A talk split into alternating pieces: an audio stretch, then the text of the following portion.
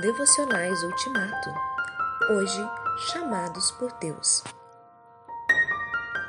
Paulo, apóstolo enviado, não da parte de homens, nem por meio de pessoa alguma, mas por Jesus Cristo e por Deus Pai, que o ressuscitou dos mortos, e todos os irmãos que estão comigo.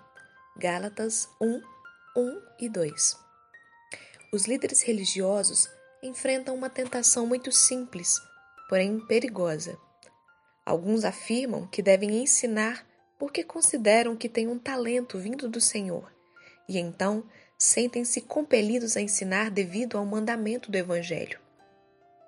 Confundidos por uma consciência fraca, pensam que, se não ensinarem, estarão enterrando o ouro do seu Senhor e serão condenados por isso. O maligno faz com que eles pensem dessa maneira para fazê-los negligenciar as responsabilidades às quais são chamados.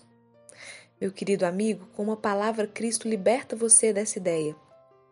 Observe a parábola em Mateus.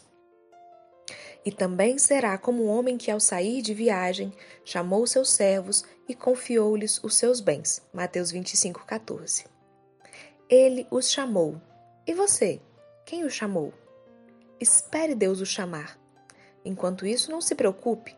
Mesmo que você fosse o mais sábio que Salomão e Daniel, a menos que você seja de fato chamado para difundir a palavra, evite esse chamado mais do que o inferno. Se Deus precisar de você, você não irá explodir por ter tanta sabedoria dentro de você. Na verdade, nem mesmo é a sabedoria verdadeira, apenas parece ser para você. E é muito tolo de sua parte imaginar que você é capaz de produzir frutos. O único que produz frutos pela palavra é aquele que é chamado para ensinar, sem que isso tenha sido um desejo para ele, pois Jesus Cristo é o nosso Mestre.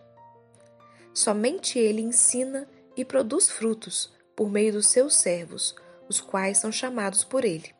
Mas aqueles que ensinam sem serem chamados colocam em perigo a eles mesmos e aos seus ouvintes pois Cristo não está com eles.